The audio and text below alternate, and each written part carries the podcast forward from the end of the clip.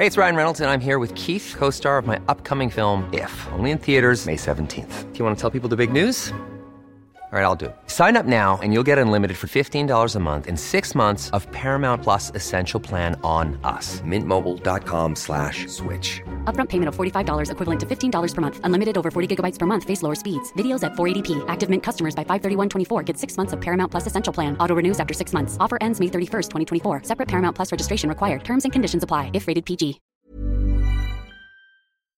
This is a Virgin Media Originals podcast series. Hello, you're very welcome to The Tonight Show.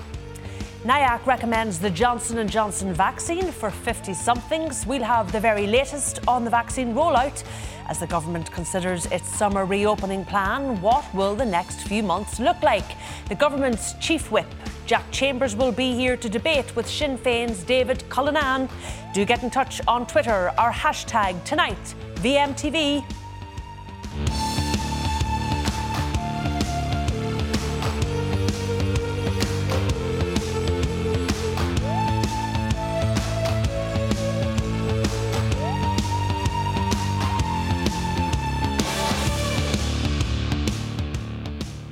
Well, first tonight, Virgin Media news reporter Paul Quinn is at government buildings for us.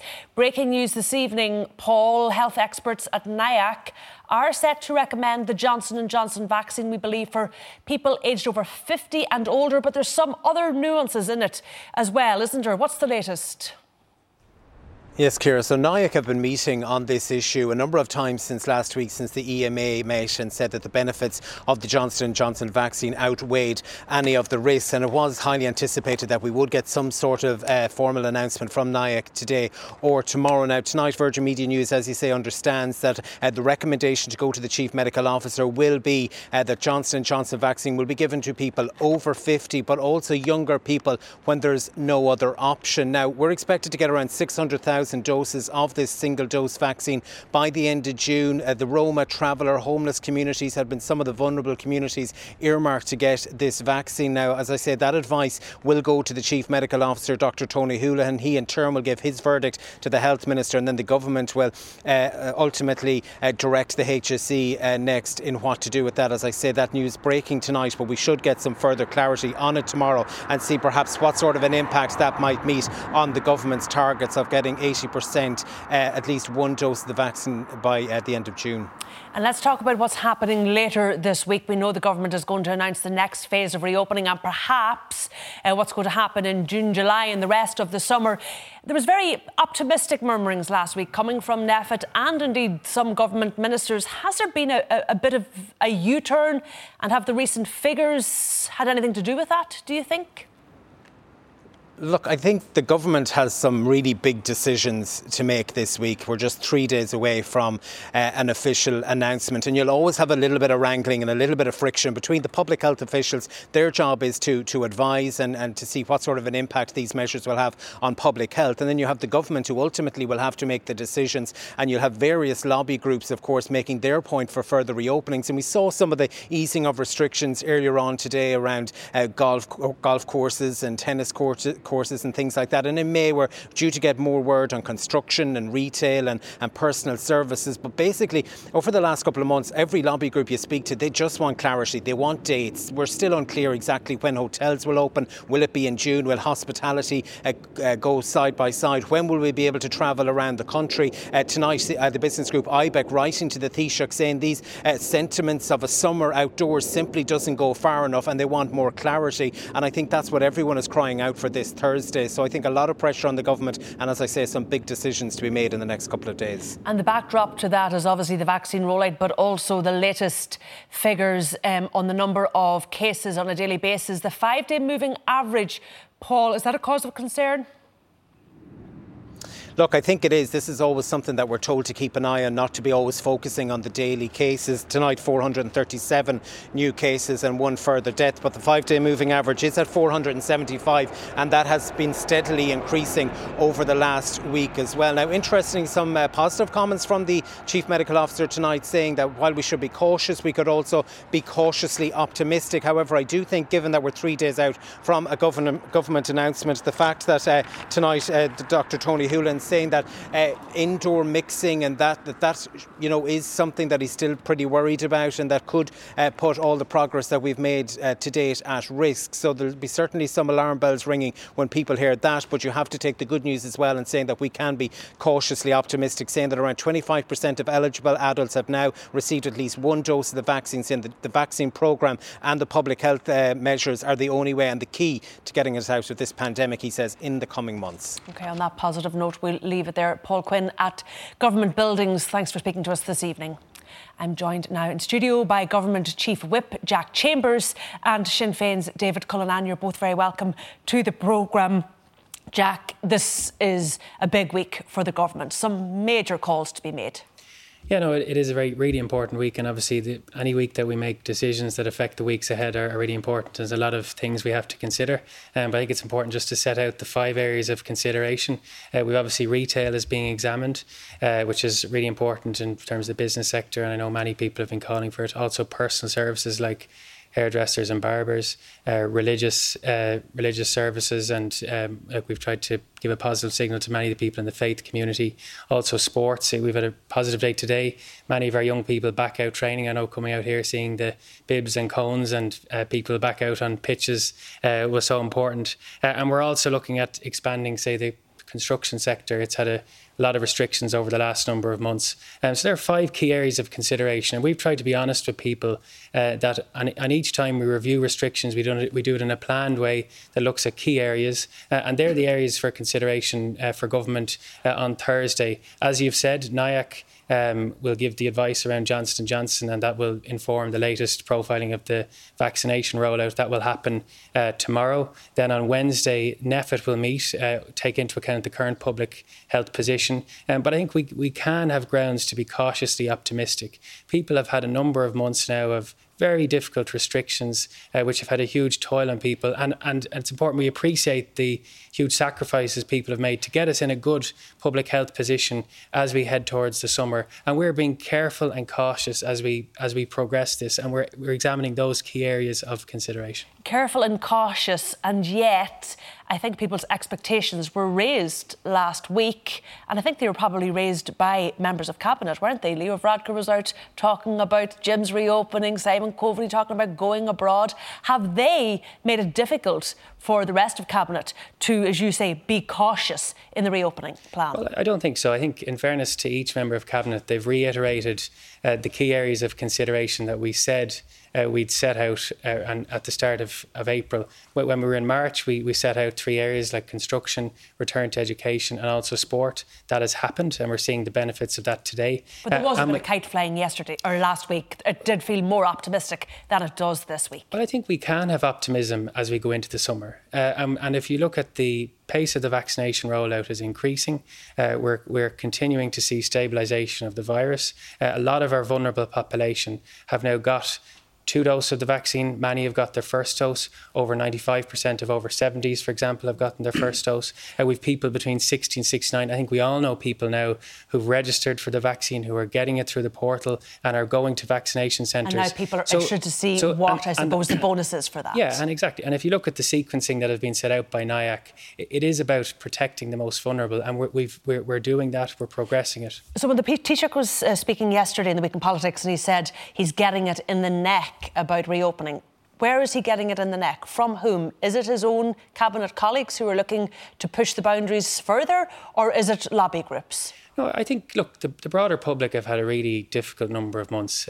We've had, since Christmas, restrictions have had an extraordinary toll on people, and if you look at the who's putting pressure on the Taoiseach? Well, it's not about pressure or groups. I think the broader public would like to see the planned reopening, and it's taking it in a staged, cautious basis, and we see the vaccination benefit every additional week that happens as we vaccinate the most vulnerable of our population. We get the benefit of that, but I think we have to give a signal to society that we are reopening, but we're reopening in a phased way. And one thing we don't want to do is to go back. I think businesses that want to reopen want to stay open, and that's how we're proceeding for May. And then also looking at a summer that, as the Taoiseach said, where it will be outdoors. It will focus on allowing people to a summer like last year, where people could travel between counties, stay in various hotels, get to go to you know, visit family members around the country. And that will happen through the vaccination benefit as we progress through the summer. And just briefly, before I go to you, David, when we talk about an outdoor summer, are we saying therefore then there won't be an indoor summer? Are we talking about not allowing indoor dining, indoor attendance at pubs? No, I think what the Taoiseach sought to do yesterday, like we know from the public health position that it's better to have more people outdoor. There's a huge transmission difference between indoor and outdoor.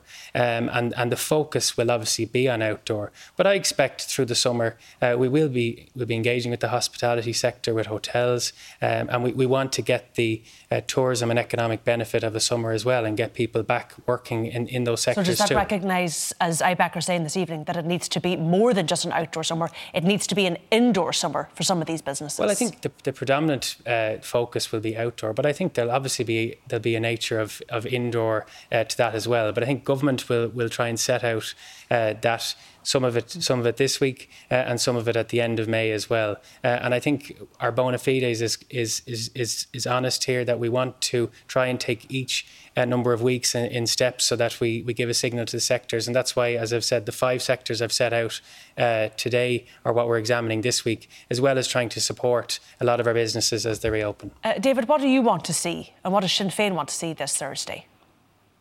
Well, I think this is a big week for all of us to start with, not just for government. It's a big week for people who have made a huge sacrifice over the last 15 months.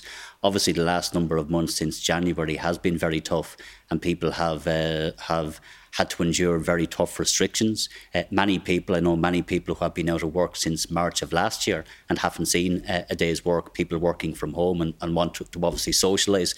People want their lives back. They want normality. And I think they accept it has to be done in a safe way, and they accept that we have to be cautious.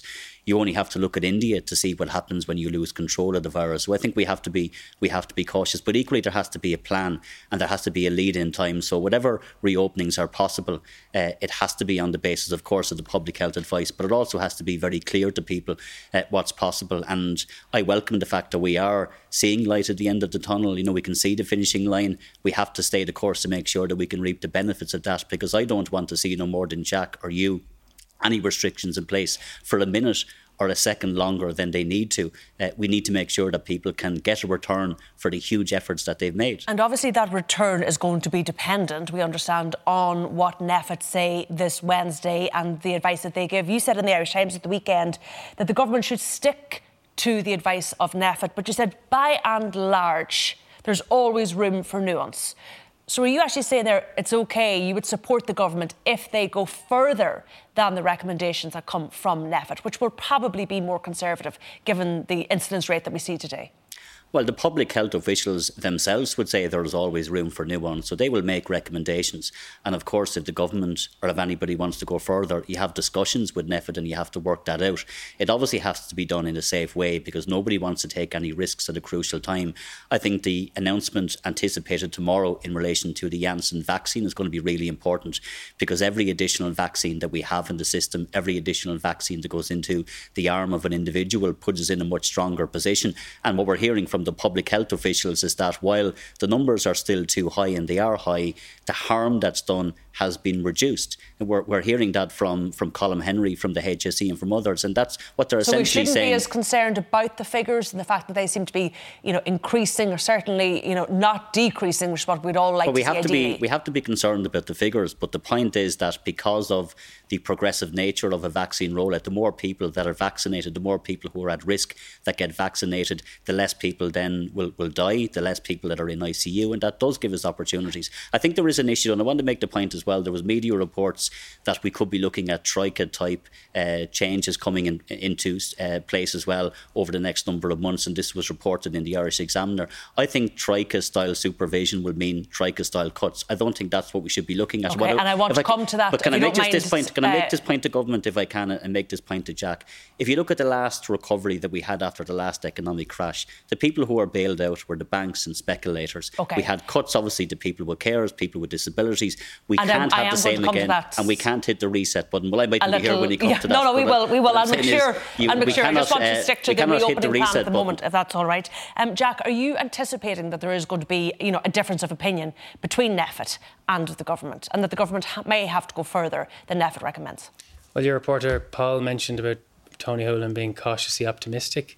And we have predominantly followed the advice, but government decides, and government decides the detail on the based on the medical advice given by NPHET. And we're looking at those 5 key areas of consideration that I've set out.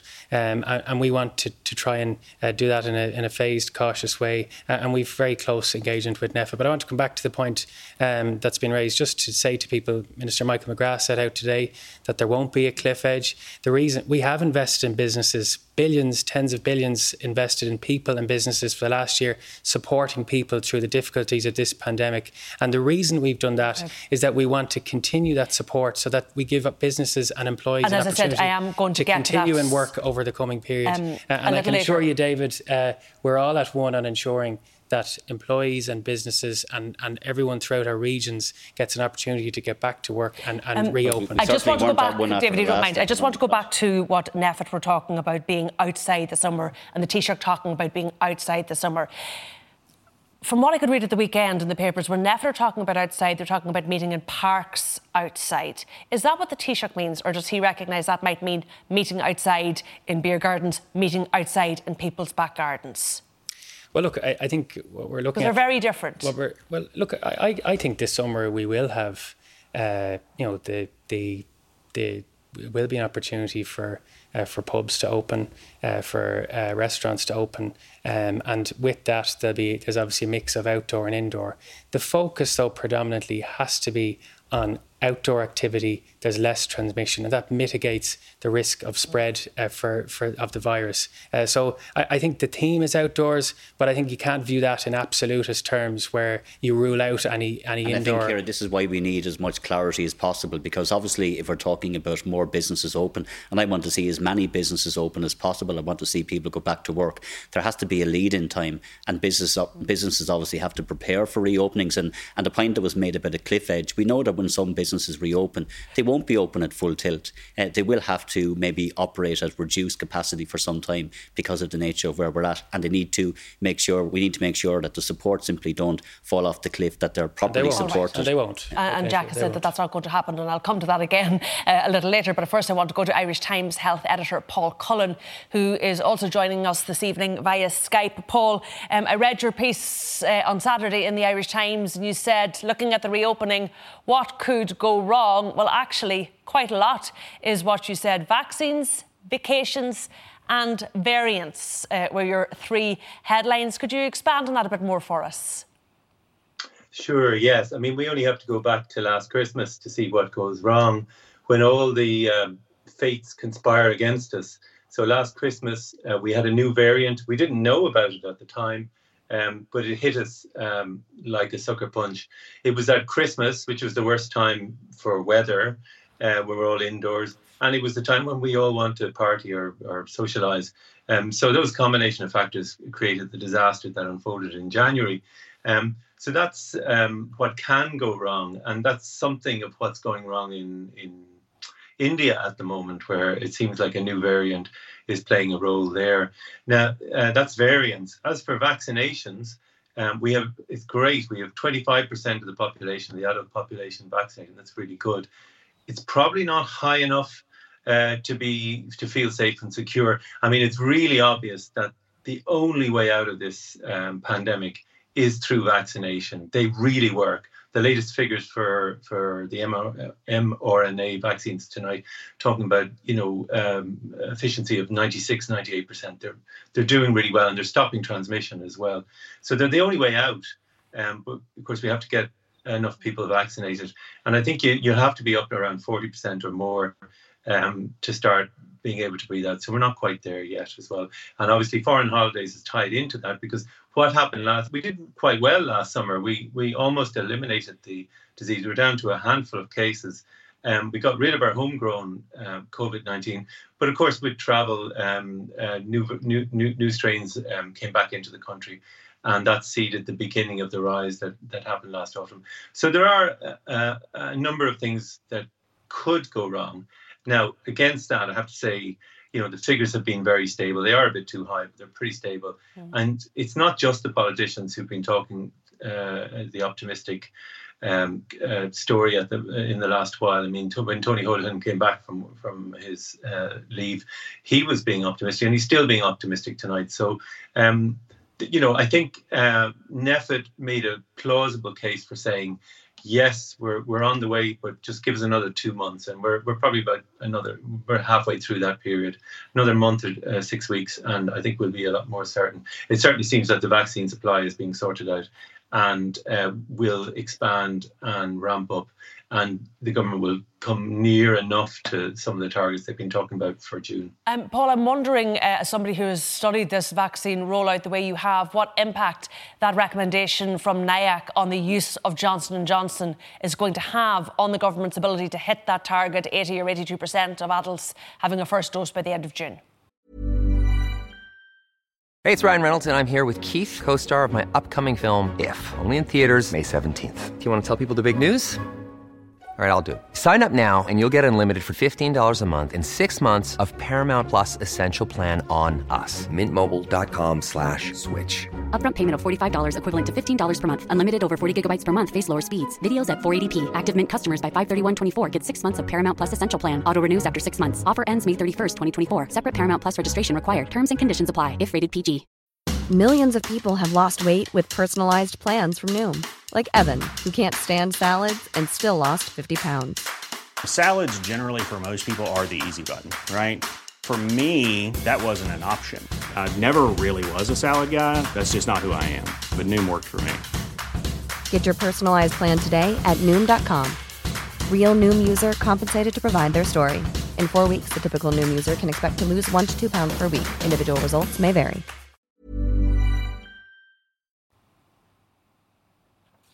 Yeah, if I heard your question correctly, because the line broke up a little bit, tonight's recommendation about NIAC in relation to Johnson & Johnson vaccine and AstraZeneca, that really dovetails very well with the kind of supply of vaccines that we have. I think because of what's happened over the last few months, the Pfizer vaccine is obviously the mainstay of the program. It's done all the most vulnerable people, the older age groups.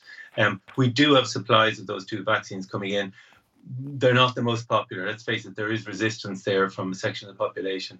But there'll be enough people, and myself included, would be very happy to get them if I could get them in the morning.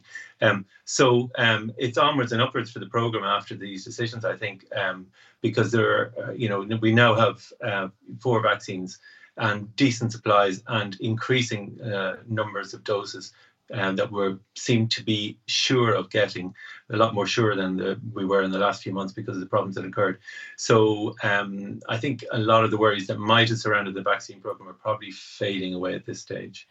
And just you never know, really never know. Well, we'll keep our fingers crossed. A roller coaster ride, hasn't it? It has, absolutely. And one of the concerns, I suppose, at the moment is what, as you mentioned, has been happening in India. Are you concerned about that particular variant over there? Is that the big problem in India, or did they just ease the lockdown too quickly? And should that country be on our mandatory hotel quarantine list this evening? Yeah, well, I mean, possibly. I wouldn't worry too much because of the situation we find ourselves with 25% of the population vaccinated. The risk, we had our big clash with new variants at Christmas, as I said.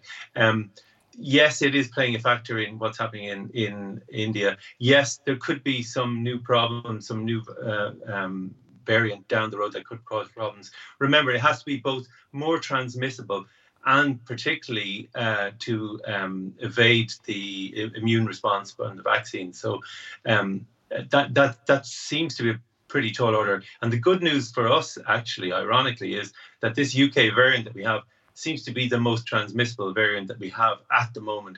And it's squashing down the other variants. So while we have a number of cases of the various variants of concern that have been mentioned, they're not really gaining a foothold so far anyway. They're not getting a chance. And their opportunity to do so is declining as more people get protection through vaccines. All right, Paul Cullen from the Irish Times, thank you for speaking to us this evening. I just want to ask you, Jack, about the supports that you mentioned and the government saying today, look, they're not going to go off a cliff edge, but it has been reported this evening that from the end of June, they are going to look at reducing that €350 pop payment that they're going to have to because we're running out of money. But look, what government is trying to do is, as I said, Michael Grass set out very clearly, there will be no abrupt end. And that means the reason we've had such scale of pandemic supports over 15 months for businesses, for employees, for people who are unemployed. The focus of government is to do two things. It's to have a national recovery plan that stimulates our economy, supports our businesses, our SMEs to get back when we reopen. And then we're very keen on doing it. And also but having... They can't last forever, and also, can they? So and are also, they going to be phased from the end of June? The reason this is different in economic terms to what David referred to earlier is this is about stimulus, it's about promoting growth, it's about protecting our communities and getting people back to work. And it'll be focused on young people. There's a lot of young people who are unemployed, and we'll be doing everything we can from apprenticeships to, in terms of regional development, doing everything possible to support growth and support our businesses to get back to working. But that might also mean reducing the PUP payment, because I think, as was suggested this evening, that it might be a disincentive to some people going back to work. Is that what the government is looking at? Well, what the government is looking at, as I said, across the pandemic supports is, in the first instance, not having a cliff edge. And over time, as the economy is restored and businesses get back operating, there'll be a weaning of supports over a length of time. There won't be a removal of support for people in a very fast way. And it's important that the reason we've given people that support over such a length of time is that we give that people that safety net, that opportunity, that certainty. And as the economy reopens, we want to give people every opportunity to get back to work, to support them in that, also to support upskilling and training and have a new deal for young people. And that's something we're focused on across government at the moment. All right, so David, it's not going to be a cliff edge. It won't be an abrupt end. It'll be a slow, gradual weaning that will reflect the economy reopening. Well, when people hear about troika-type rules, people will very quickly go back to what happened during those times. And it wasn't about investment. It wasn't about stimulus. It was about cuts. And we know the cuts impacted on carers, on people with disabilities, on ordinary working people, and who were bailed out were speculators and banks. And what I'm saying very clearly is we cannot press the reset button and go back to where things were last February. We still have a housing crisis where there's many people who can't get access to affordable homes. Rents are still too high. We have a tsunami of missed healthcare coming at us, and all of those investments have to be made. And then, of course, they shouldn't be cut, because people who are still out of work because of this pandemic, and it's not over yet and won't be over for some time, shouldn't have the most basic payments and protections cut. And I fear that's exactly what Fianna Fáil and Fine Gael will do. So when I hear about troika-type cuts, and the vast majority of people, I would imagine, listening to your programme, they'll remember what happened the last time we had those type of cuts. And it wasn't ordinary working people who were protected. Very clear that won't be the position, and we're going to support people as they return to work. We're going to have to leave it there, but coming up, a summer of sport, outdoors, what about the GAA championships? Do stay with us.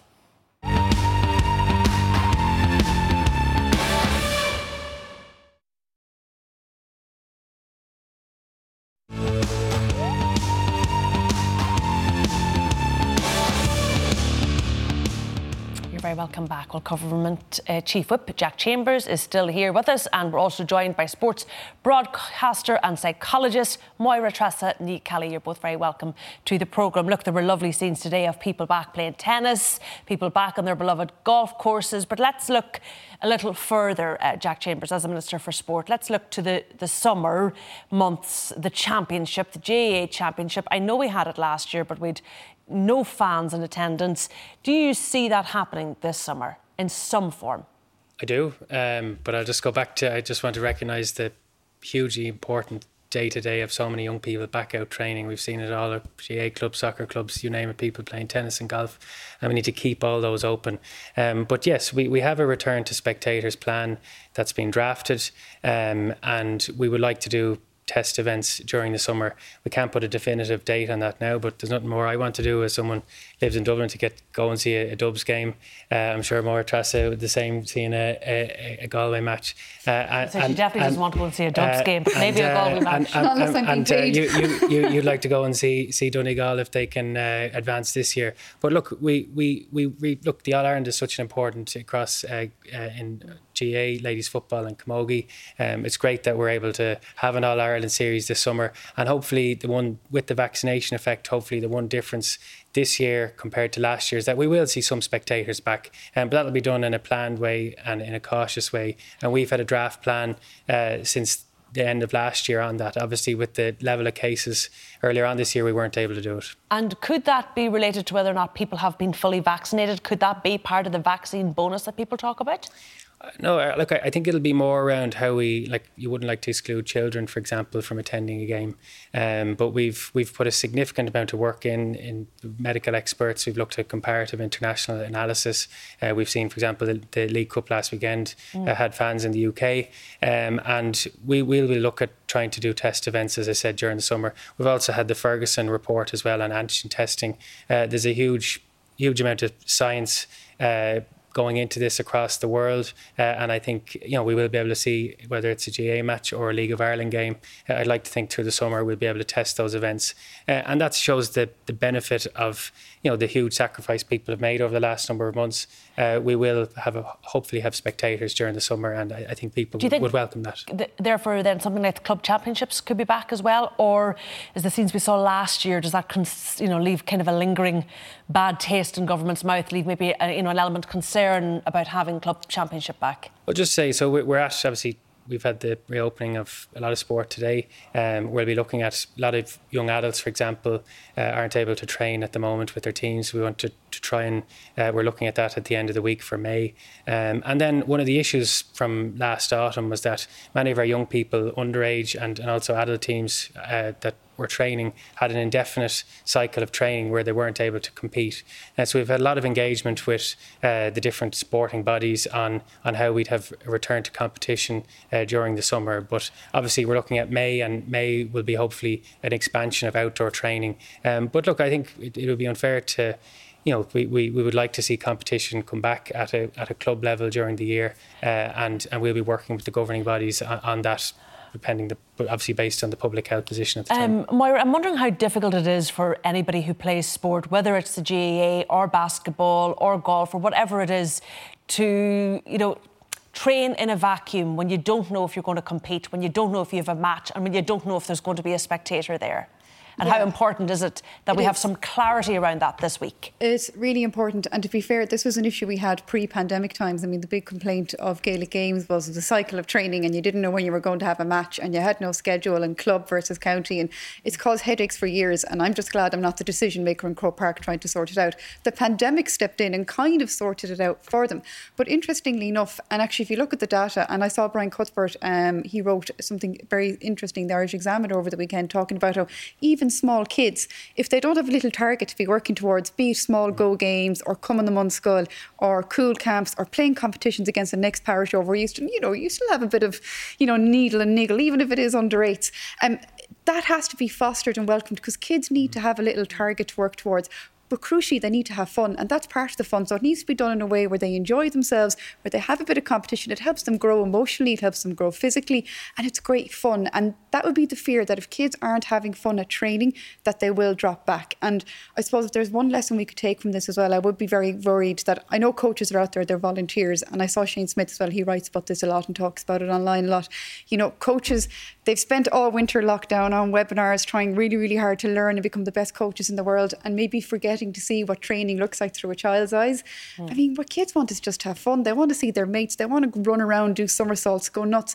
Let them let off the steam. The training will come. And I think the most important thing a coach could do at the moment with kids coming back is ensuring they're active, because kids are not getting enough physical activity. And that is a huge problem.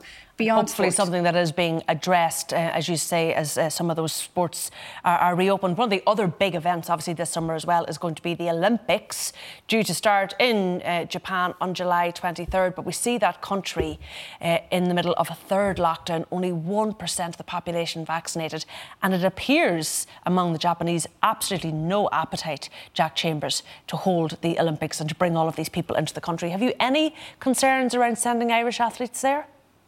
Well, look, the current, obviously they've called a state of emergency, and they're in a serious wave of their pandemic, and I know that's a very difficult predicament for the Japanese authorities and the IOC. But I think, you know, with the significant restrictions, we all Olympic teams have put in 5 years of sacrifice. A lot of our Irish athletes are still qualifying for through different events at the moment, and many of our Olympic team are still trying to get to Tokyo. So you think they should go regardless of what's happening? Obviously, if there's a lockdown, it'll probably be called off. But there's been a huge amount of work by the Olympic authorities in putting a plan in place and mitigating the effects of COVID, and that's a huge engagement with the International Olympic authorities and the Japanese government. But obviously, pandemics are unpredictable. COVID is unpredictable. I hope we will see Irish athletes in the Olympics this summer, and they've put in such sacrifice over the last number of years. I think it'd be great to see them follow that through, having qualified. Isn't there going to be a difficulty, though, because I think you said last week that they wouldn't be bumped up the pecking order when it comes to vaccines, and that Olympic athletes would just have to wait and be vaccinated by... like everybody else. Yeah, it's actually, funnily enough, when this was first mooted, when the vaccines first came on the horizon and we realised they were going to happen and we were all going to get them at some point whenever we didn't know, in January, I was amongst that subset of people who said, no, everybody must wait their turn. But I think, as we've seen over the last few weeks and months, that NIAC has been continually changing the turns, NPHET has been changing it, because they've been led by science and by data and by information. And I think it's the balance of medical and legal ethics and sporting ethics, isn't it? Now I'm kind of thinking, wouldn't it be great if we could celebrate sport all over the world to allow our athletes go? I now would be in favour of vaccinating these people for the pure reason that how many athletes is Ireland going to send? 50-ish, maybe 60 if we're lucky? Let them go off, because wouldn't it be the biggest tragedy? Briefly, then, tragedy if they arrived to Tokyo and then were knocked out because they caught it? Jack, any movement on that, briefly? Well, that would be a decision for the Department of Health, and obviously they'll engage with the OFI. Look, I think it's about the public health position. We haven't had ministers deciding who gets a vaccine or not, so it'll be a matter for NIAC and the Department of Health. All right. And they'll engage, obviously, with the Olympic authorities as well on that question. OK, we're going to have to leave it there, but coming up next, a tabloid war of words between Boris Johnson and his former spin doctor. Do stay with us.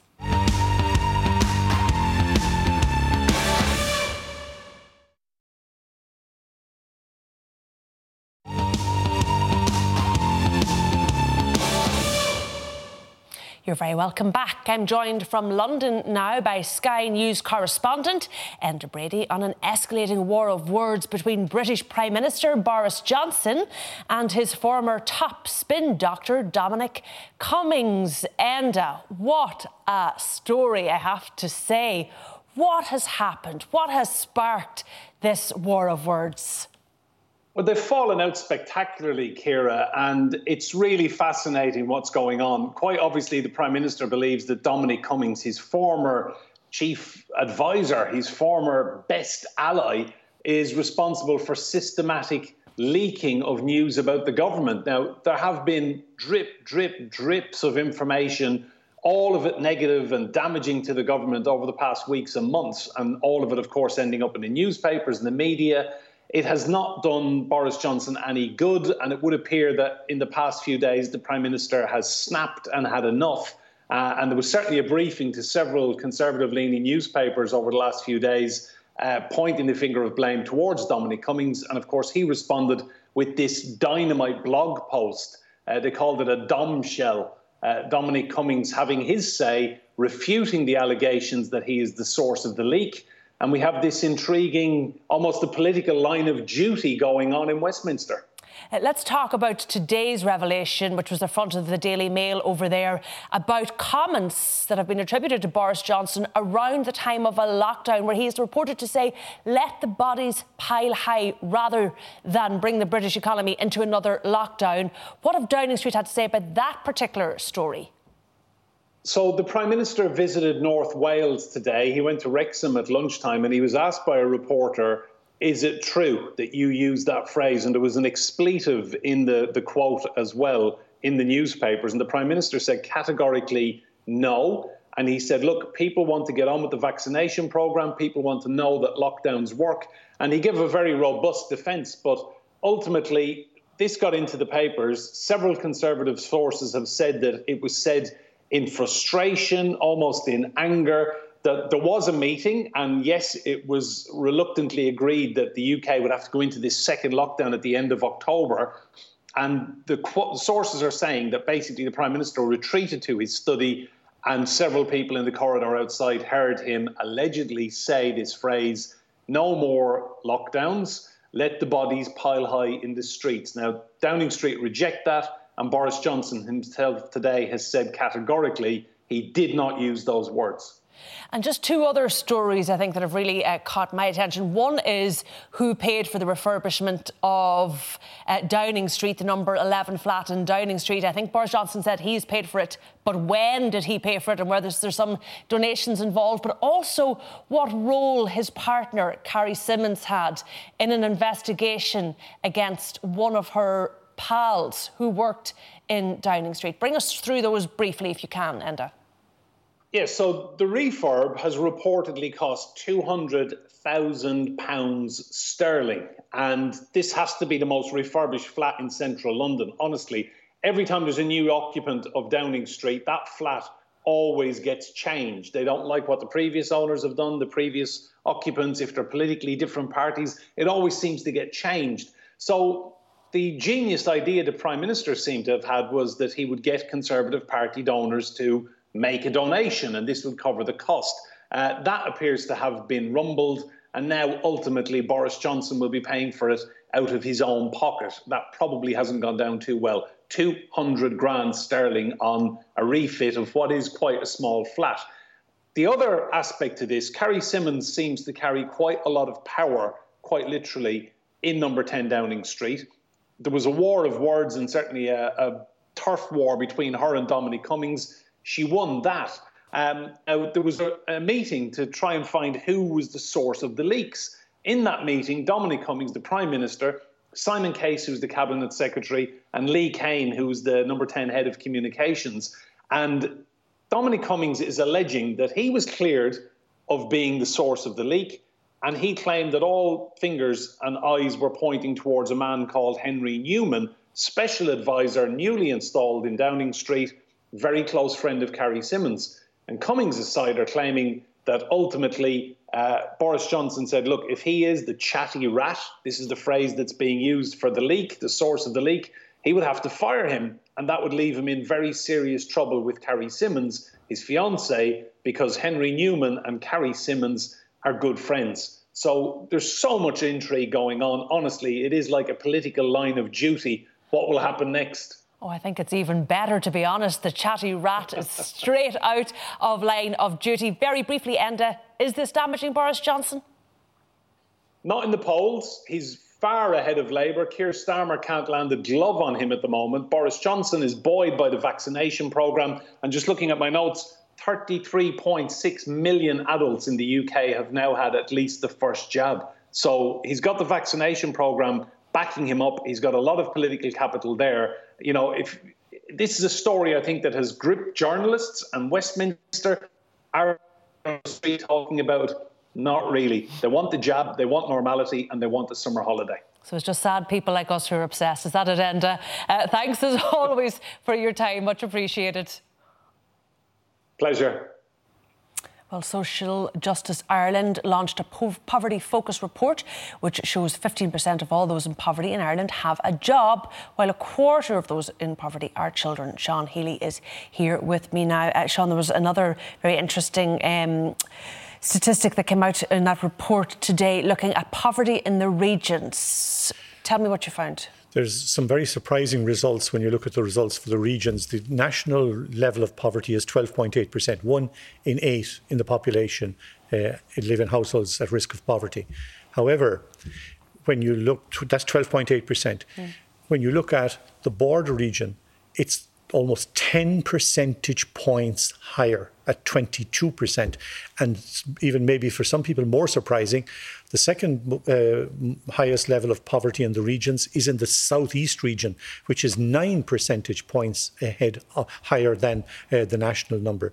So there's some very, very serious questions about the level of poverty and the regional distribution of it and the failure of government policy to address that. And what were you putting that down to? The failure to actually have a serious regional or rural development policies, because there has been a huge failure to put in the infrastructure that's required, to put in the services that are required to ensure that people, for example, can develop jobs and work and so on in the regions in terms of having a decently paid job. For example, if you want to work from home, if you're in many of the regions, such as the borders or down in the southeast or wherever, in the west it's 15%. If you're in that space, you may not have access to broadband. And how can you work from home anyway effectively in a modern world if you don't have access to there? Not alone that, we're seeing the growth of a huge digital economy at the moment. Again, some people flying, some people doing badly. The problem is it's the same people who are doing badly again. And that gap is actually... And the same areas. And the same gaps, the gap is widening. And what we have is a situation where there's a gap widening in society. We're getting a more deeply divided society. And deeply divided two-tier kind of societies, they're bad for the people who have to live through the lower tier, but they're also bad for business and they're bad for the society. And it's in society's interest and government interest and the economy's interest to have everybody participating to the full. And what impact has the pandemic had on that? And what impact is it going to have long term, do you fear? I think the key outcome of the pandemic, the government has done the right thing in the beginning by not going the way they did 12 years ago with an austerity approach. Instead, they have taken the approach that most governments in Europe have taken, which is the right way to go.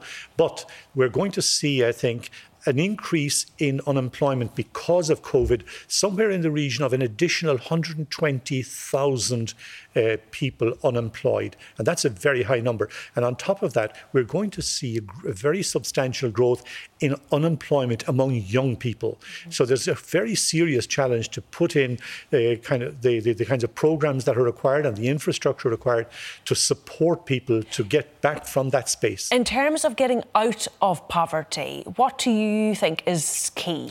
There are two things that I would recommend. One has to do with the working poor and the other has to do with the general sort of levels of poverty. The working poor issue, there's 15%, the number that you gave at the start, 15% of all those in poverty actually has a job. Now, the problem is many of those don't benefit from the full value of the tax credits they have. If they were to benefit from the full value of the tax credits, they would not be in poverty. It's called making tax credits refundable. That could be done to tackle the working poor issue. Okay. But the biggest thing that needs to be done... And just to be clear, those people who have a job, it could be a part-time job, it could be a couple of hours a week, it mightn't be a full-time job. But it could be a full-time job too. There's a lot of low pay out there. We don't have... Our minimum wage is not at the living wage level. However, to look at the broader issue, the welfare rates are the key to reducing poverty. They worked very well when government was increasing it. However, the last two budgets, not an additional cent for the core welfare rates.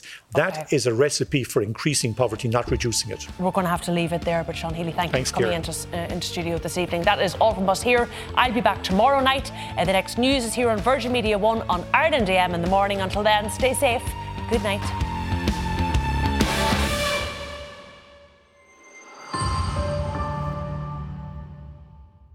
This is a Virgin Media Originals podcast series. When you make decisions for your company, you look for the no-brainers. If you have a lot of mailing to do, Stamps.com is the ultimate no-brainer. Use the Stamps.com mobile app to mail everything you need to keep your business running with up to 89% off USPS and UPS. Make the same no-brainer decision as over 1 million other businesses with Stamps.com. Use code PROGRAM for a special offer. That's Stamps.com, code PROGRAM.